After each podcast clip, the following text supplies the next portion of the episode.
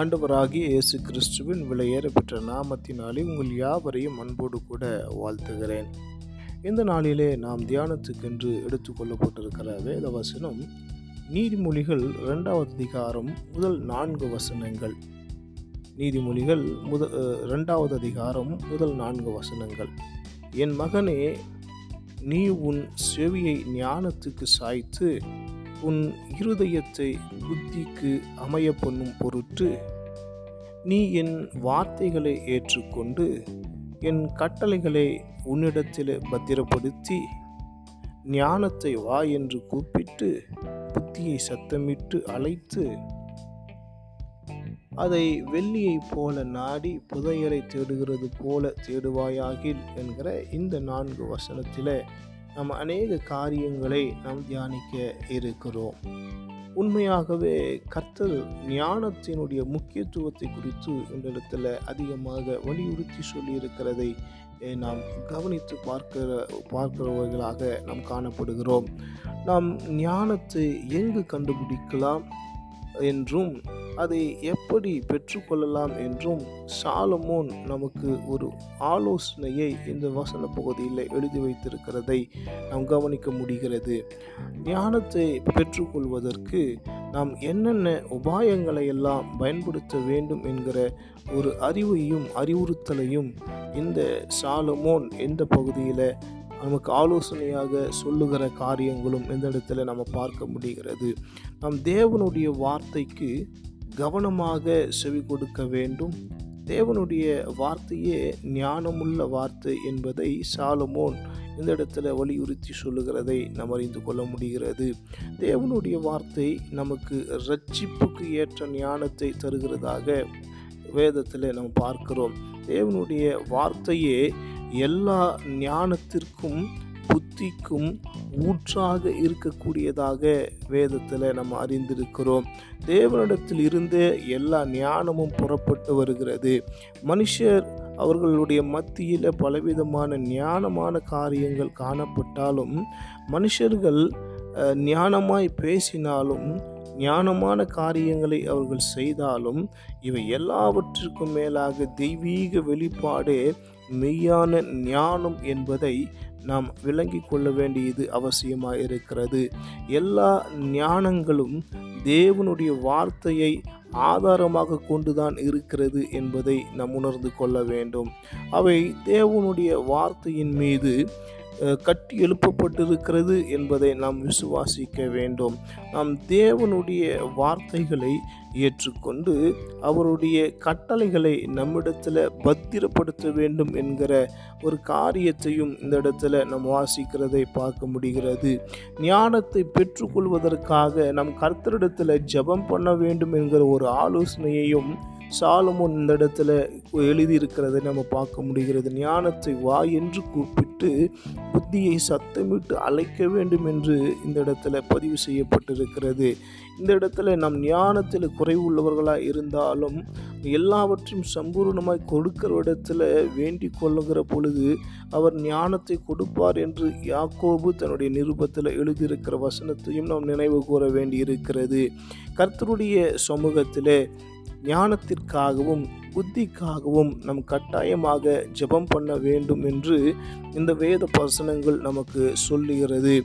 நம்முடைய சத்தத்தை பரலோகத்துக்கு நேராக நாம் உயர்த்தி இதற்காக நாம் ஜெபிக்க வேண்டும். ஞானமும் புத்தியுமே நமக்கு தேவையான நல்ல ஈவுகளாக இருப்பதினால் இவைகளை பெற்றுக்கொள்வதற்கு நாம் முயற்சி செய்ய வேண்டும் என்பதை நாம் அறிந்து கொள்ள வேண்டும்.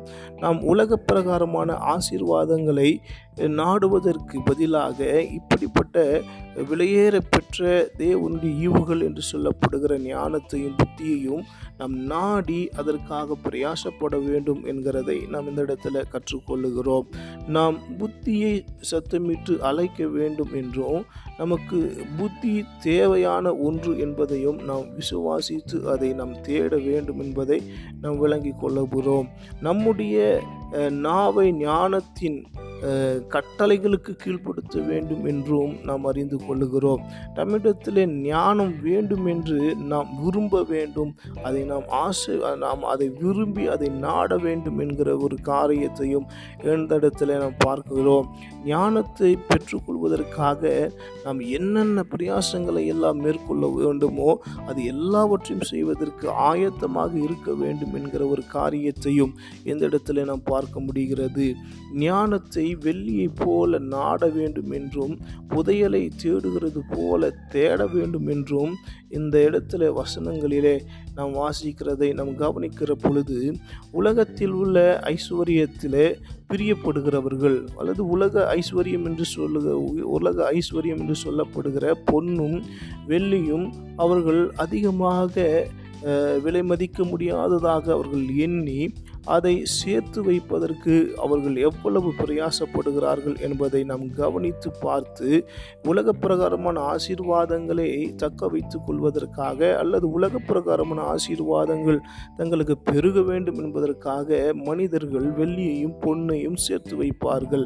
அதே போல ஆவிக்குரிய வாழ்க்கையில் நாம் ஐஸ்வர்யவான்களாக இருக்க வேண்டும் என்பதற்காக இந்த தேவனுக்கு அடுத்த காரியத்தில் நம் ஐஸ்வர்யமாக இருக்க வேண்டும் என்பதற்காக ஞான ஞானத்தையும் புத்தியையும் அதை ஆவலாய் தேடி ஆசையாய் அதை பின்பற்றி அதை நம்முடைய வாழ்க்கையில் சேர்த்து வைக்க வேண்டும் என்கிற ஒரு ஒரு காரியத்தையும் இந்த வேச வத வேத வசனங்களின் வழியாக நாம் வந்து அறிந்து கொள்வ அறிந்து கொள்வது நமக்கு அவசியமாக இருக்கிறது.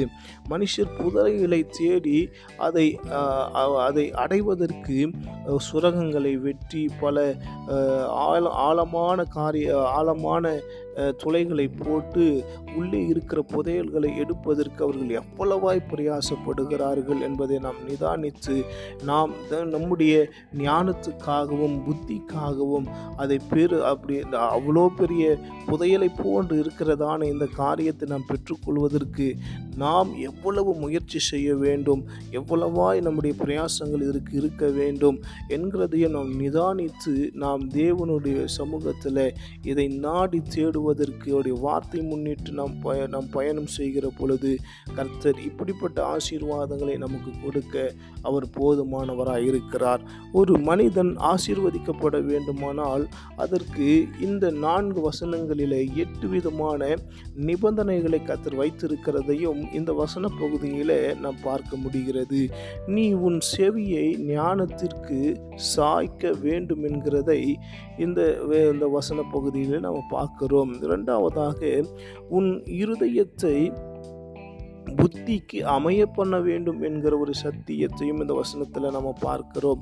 மூன்றாவதாக நீ என் வார்த்தையை ஏற்றுக்கொள்ள வேண்டும் என்கிற ஒரு சத்தியத்தை இந்த பகுதியில் நம்ம பார்க்கிறோம். நான்காவதாக என் கட்டளைகளை உன்னிடத்தில் பத்திரப்படுத்த வேண்டும் என்கிறதையும் ஐந்தாவதாக ஞானத்தை வா என்று கூப்பிட வேண்டும் என்பதையும் ஆறாவதாக புத்தியை சத்தியமிட்டு அழைக்க வேண்டும் என்பதையும் ஏழாவதாக ஞானத்தை வெள்ளியை போல நாட வேண்டும் என்பதையும் கடைசி எட்டாவதாக புதையலை போல தேட வேண்டும் என்கிறதையும் நாம் இந்த இடத்துல கரு- நாம் பார்க்கிறோம். இப்படி ஞானத்தையும் புத்தியையும் பெற்றுக்கொள்வதற்கு நாம் பிரயாசப்பட்டு நாம் பலவிதமான முயற்சிகளை செய்து அதை அடைகிற பொழுது கர்த்தருடைய முழுமையான ஆசீர்வாதம் உன்னதமான ஆசீர்வாதம் ஆவிக்குரிய ப சகலவித ஆசீர்வாதமும் நமக்கு உண்டாயிருக்கிறது. இந்த உலகத்தினுடைய ஆசீர்வாதத்துக்கு அடையாளமாக வெள்ளியும் பொன்னும் இருக்கிறது போலவே தேவனுக்கு அடுத்த காரியத்தை நேரத்தில் பரலோகத்தினுடைய ஆசீர்வாதத்துக்கு அடையாளமாக ஞானமும் புத்தியும் கொடுக்கப்பட்டிருக்கிறது.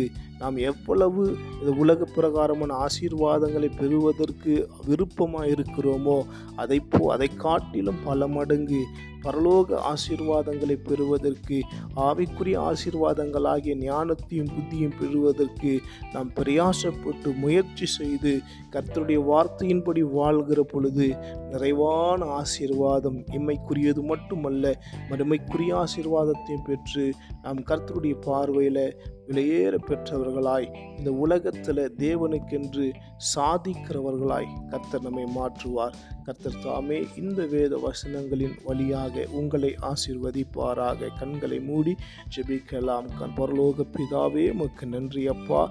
இந்த காலை வேளையில் இந்த வேத வசனங்களின் வழியாக எங்களோடு நீர் பேசின ஒரு வார்த்தைகளுக்காக நன்றி.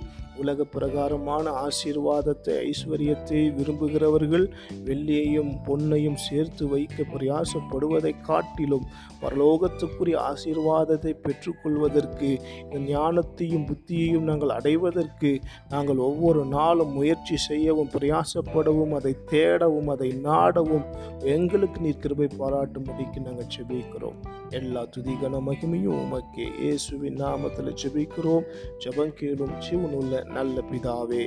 ஆமேன் ஆமேன்.